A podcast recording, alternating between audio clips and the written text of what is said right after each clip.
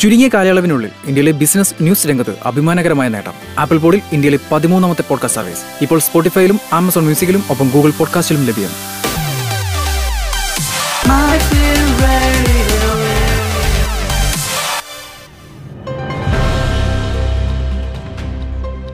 ദേശാന്തര വാർത്തകളിലേക്ക് സ്വാഗതം. ഞാൻ സാന്ദ്ര പാലാട്ട്.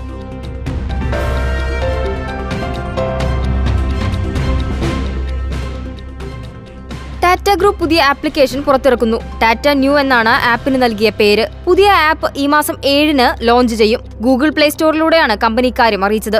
ടാറ്റ ഗ്രൂപ്പിന്റെ ഡിജിറ്റൽ സേവനങ്ങളും ആപ്പുകളും ഒരേ പ്ലാറ്റ്ഫോമിൽ കൊണ്ടുവരുന്ന സൂപ്പർ ആപ്പാണ് Tata Neu Indian Premier League ടൂർണമെന്റിനൊപ്പം ആദ്യമായി സൂപ്പർ ആപ്പ് പരസ്യം ചെയ്യാൻ തുടങ്ങിയിരുന്നു. എന്നാൽ നിലവിൽ ടാറ്റ ഗ്രൂപ്പ് ജീവനക്കാർക്ക് മാത്രമാണ് ആപ്പിന്റെ നിയന്ത്രണം സാധ്യമാകുന്നത്. ഈ മാസം ഏഴിന് ലോഞ്ചിനൊരുങ്ങുന്ന ആപ്ലിക്കേഷൻ അത്യാധുനിക ഡിജിറ്റൽ സൗകര്യങ്ങളോടെയുള്ളതാണ്. കൂടാതെ പേയ്മെന്റുകൾ നടത്താനും സാമ്പത്തിക കാര്യങ്ങൾക്കുമെല്ലാം ടാറ്റ ന്യൂ ഉപയോഗിക്കാമെന്ന് കമ്പനി പറയുന്നു. ആപ്പ് നൽകുന്ന സേവനങ്ങളുടെ ഏകീകരണം കമ്പനിയുടെ വരുമാനം വർദ്ധിപ്പിക്കുമെന്നാണ് ടാറ്റ ഗ്രൂപ്പിന്റെ കണക്കുകൂട്ടൽ. കൂടാതെ ആപ്പിന്റെ ഉപയോക്തൃ പെരുമാറ്റത്തെക്കുറിച്ച് കൂടുതൽ അറിയാനും കമ്പനിക്ക് സാധിക്കും.